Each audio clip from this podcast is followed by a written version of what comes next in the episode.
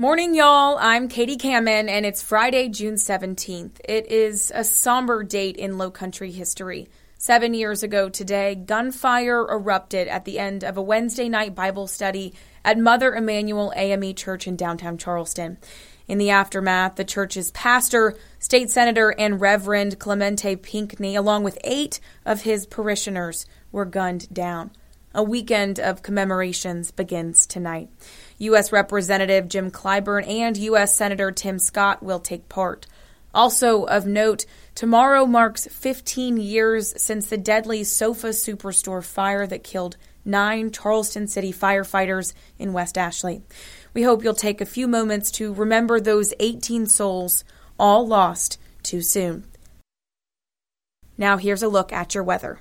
Good morning, everyone. Meteorologist Chris Holtzman here. Today is a first alert weather day. We're tracking the dangerous heat. Make sure to keep that Live 5 weather app handy. Heat index values between 105 to 110 as we head into the afternoon and evening. That's with actual air temperatures near about 100 degrees, but the feels like temperatures you can see between about 105 to 110. Now, we will be tracking on top of that the potential for some strong to severe storms. Damaging winds likely the biggest threat after about 4 o'clock through this evening. We'll be tracking some activity ahead of a cold front. In fact, most of our areas in a risk level two out of five. In fact, the entire area of seeing some severe storms later today. Damaging winds once again and hail, the biggest threat. That's why today is a first alert weather day. We'll be sure to keep you updated. You're listening to Morning Y'all, your local headlines and first alert weather forecast, powered by the Low Country's news leader, Live 5 News. Now, let's get to your morning headlines. Another community is grieving after another deadly shooting. Police say a suspect opened fire at a church near Birmingham, Alabama yesterday evening, killing at least two people. That happened to occur around the same time that senators negotiating a gun safety bill missed their self-imposed deadline. Amy Kiley reports now it's unclear if the Senate will be able to vote on the legislation next week. A lot of people are going to be hurting. A lone suspect entered a small group church meeting and began shooting. An Alabama community is grieving after a deadly shooting yesterday evening. What we need is for this community to do what it's really good at, which is coming together to take care of each other. It happened around the same time senators negotiating the text of a gun safety bill missed their self imposed deadline. They're pausing talks for the weekend. The latest shooting may remind them of the continuing threat. I've promised that once the text is done, I will put it on the floor as soon as possible. Now it's unclear if the Senate will be able to vote on gun safety next week. The framework has enough Republican support to pass the Senate if lawmakers agree on the bill's details. I think we're in a better place in terms of the uh, grants to states that have uh, crisis intervention programs. I think Senator Cornyn thinks what I uh, believe, which is that the American public is not going to accept nothing as an answer.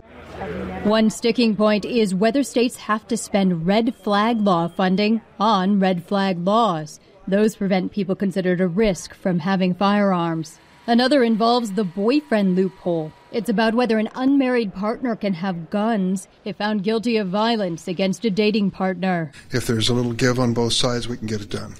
I'm Amy Kiley, Live 5 News. The Texas House Investigative Committee is holding a second hearing on last month's school shooting in Uvalde after first meeting last week. Now today they're set to review evidence and hear testimony in an effort to get answers about the response to the mass shooting that left 19 kids and two teachers dead. Authorities have offered different explanations of how the gunman was able to enter the school, what police did in response, and why he was able to remain in that school for so long. Today's witness list includes the school superintendent, Robb Elementary School's principal, the school's maintenance director, and custodian. Now, the panel says it might release its preliminary findings before the full probe is complete, which might be ready by the end of the month. A man accused of shooting a person and beating another with a gun in Georgetown County is now in custody. Officials with the Georgetown County Sheriff's Office say 28 year old Hunter Nance was taken into custody yesterday in Williamsburg County. He faces several charges, including attempted murder and domestic violence. Witnesses told deputies Nance forced his way into a home on Waterford Place, shot at two victims, then used the gun to beat both victims before running away.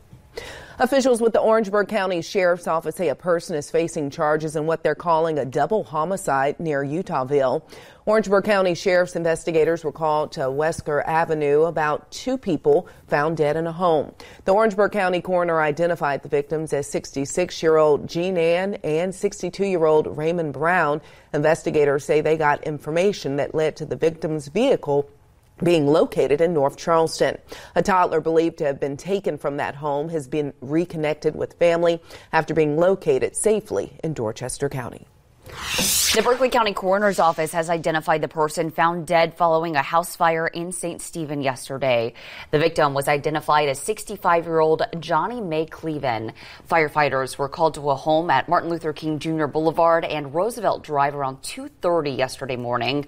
Multiple fire departments were on scene to help fight that fire. SLED, or the State Law Enforcement Division, has been called in to investigate the cause of the fire, which is common whenever a fire involves a fatality. The Charleston County coroner has released the name of the missing boater whose body was recovered in the Charleston harbor. Officials say it was 73 year old Thomas Duvell. It was Wednesday night when officials announced they recovered his body. He was first reported missing Tuesday afternoon.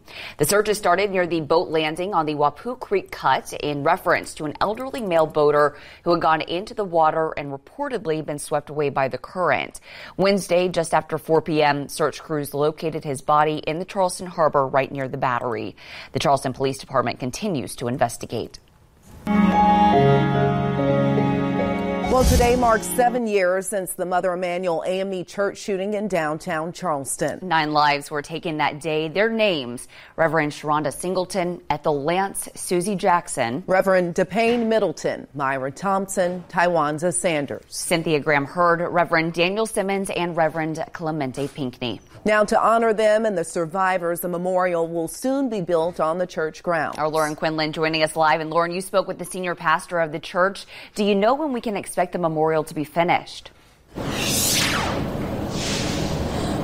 Michael, Reverend Eric Manning told me they are planning to break ground on the Emanuel 9 Memorial and Survivors Garden this fall. And if all goes to plan, they'll be sharing it with the community early to mid 2024. Manning says they are praying the memorial will provide a lasting memory for the Emanuel Nine, the five survivors, and the church so they will never forget what took place. It said that the memorial will be a symbol of hope and a place where people can grieve, heal, and share. It will feature two fellowship benches facing each other with high backs that represent sheltering wings. A names basin of the nine lives taken will flow through the center and a cross will follow behind.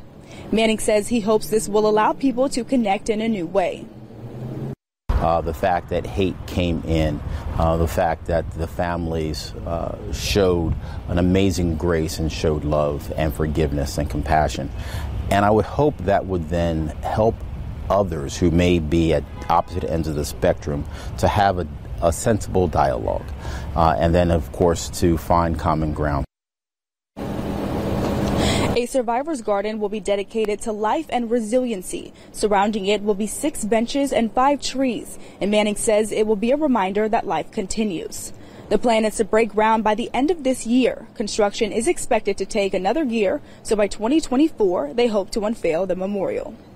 Things take time, and healing, of course, is one of them, but also as well as making sure that we never forget.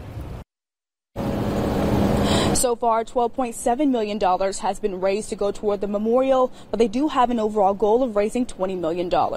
For more information on the Emanuel 9, click on this story on Live5News.com. Reporting live in downtown Charleston, Lauren Quinlan, Live 5 News. All right, thank you, Lauren. Well, the Charleston Memorial Stair Climb aims to pay tribute to the first responders who lost their lives on September 11th of 2001. And this year, it's happening a few months early and will also honor the nine brave firefighters who died while fighting a fire at a furniture store here in West Ashley. Their names, Bradford Baity, Mike Benke, Melvin Champaign, and James Drayton, Michael French, and William Hutchinson. Mark Kelsey, Louis Mulkey, and Brandon Thompson. Now, tomorrow marks 15 years since the Sofa Superstore fire on Savannah Highway, where those nine Charleston firefighters lost their lives. To remember them, supporters, family, and friends will participate in a stair climb tomorrow. Melissa Rademacher tells us those details. For Rachel and John Cole, June 18th is personal. Rachel lost her then fiance in the fire, and John worked at the department. That's why they make it their mission to keep those memories of the men alive. Tomorrow, they will help host a 9 11 inspired stair climb to honor firefighters killed serving their communities. People will trek up and down 110 flights of stairs in the North Charleston Coliseum to mimic the height of the Twin Towers in New York City. Rachel says when the Charleston families were struggling after the fire, they got a lot of support from families in New York who understood what they were going through. Now they lean on each other to get through anniversaries and hard days. Rachel and John described the fire department as a brotherhood. I did not personally understand what that meant um, before the fire. I had heard the term a lot. Um, I mean, the guys in the department all used it. I would hear them say it, but I didn't know what that truly meant until, unfortunately, we had the tragedy here. And um, I definitely know firsthand what it means to see the brotherhood and to experience the love of those that loved our guys. People from all over the country who know of the Charleston Nine and have their own ties to first responders are here to participate in the stair climb tomorrow. It will begin with a short memorial service. In the newsroom, Melissa Rademacher, Live 5 News. And there is still some time and some open spots to participate if you would like to tomorrow. You can register online. We have a link on live5news.com. Just look under the big red box or click on the story. You can also register on the day of that event beginning at 7 a.m. Those ceremonies will kick off tomorrow at 8. Well, that same day at 7 p.m., the Charleston Fire Department will honor the lives of the nine firefighters with a remembrance ceremony. It will take place at the Charleston Nine Memorial Park off of Savannah Highway. South Carolina's Human Trafficking Task Force is holding its quarterly meeting this morning. On today's agenda, discussing the next steps and how they strategically respond to incidents. Molly McBride is joining us from the newsroom. And Molly, you spoke with the South Carolina Human Trafficking Task Force about how they're working to combat human trafficking. Good morning. Good morning. I spoke with the director of the task force, Catherine Moorehead, who says this year the task force is expected to receive its first round of funding from the General Assembly in the state budget. And she says they're excited to put their strategic response model into effect. The plan includes the development of a comprehensive data collection system that will help them keep track of what type of human trafficking is happening and in which areas of the state. In Charleston, they will continue to train law enforcement and healthcare workers and how they can best recognize trafficking victims. Training will also include providing education in schools, Moorehead says there is involvement from all angles here in the Low Country, from law enforcement and healthcare to the solicitor's office, children's advocacy centers, and more. They were able to provide me with their latest numbers. Between the beginning of January and the end of November of the last year, 236 children were victims of human trafficking in South Carolina, 56 of which were in the Low Country. When they're looking at the statistic, they tell me the most common types of trafficking were sex related at 93%.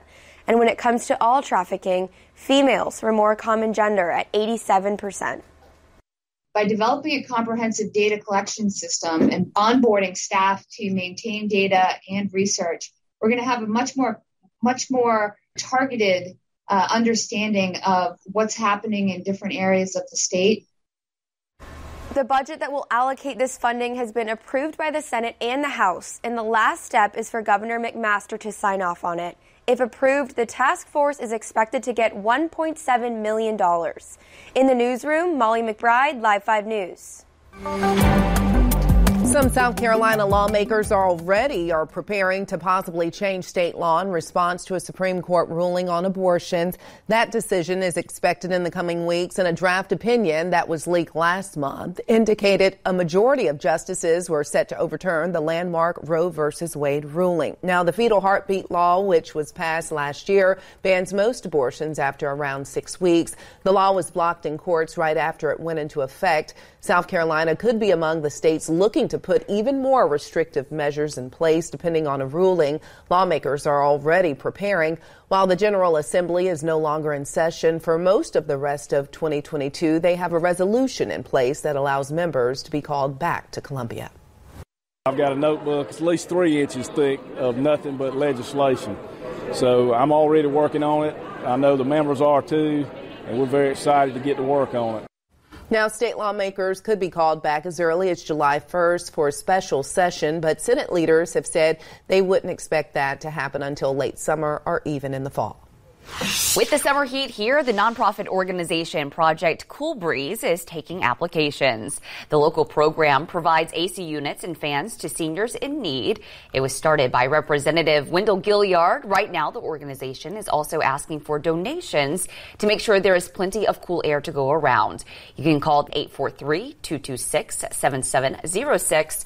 We have it listed on our website as well at live5news.com. Singer Barry Manilow turned 79 today. Actor Mark Linn-Baker of Perfect Strangers is 68. Actress Kami Cotler, who played the youngest child on the Waltons, turns 57. And actor KJ Apa is 25. Thanks again for starting your day with us. From Live 5 News, I'm Katie Kamen. I'll talk to you Monday. Morning, y'all, is produced every weekday morning. Be sure to subscribe wherever you get your podcasts and download the Live 5 News app for your mobile device. Get the latest news and weather updates 24 7 from Live 5 News, the Low Country's news leader.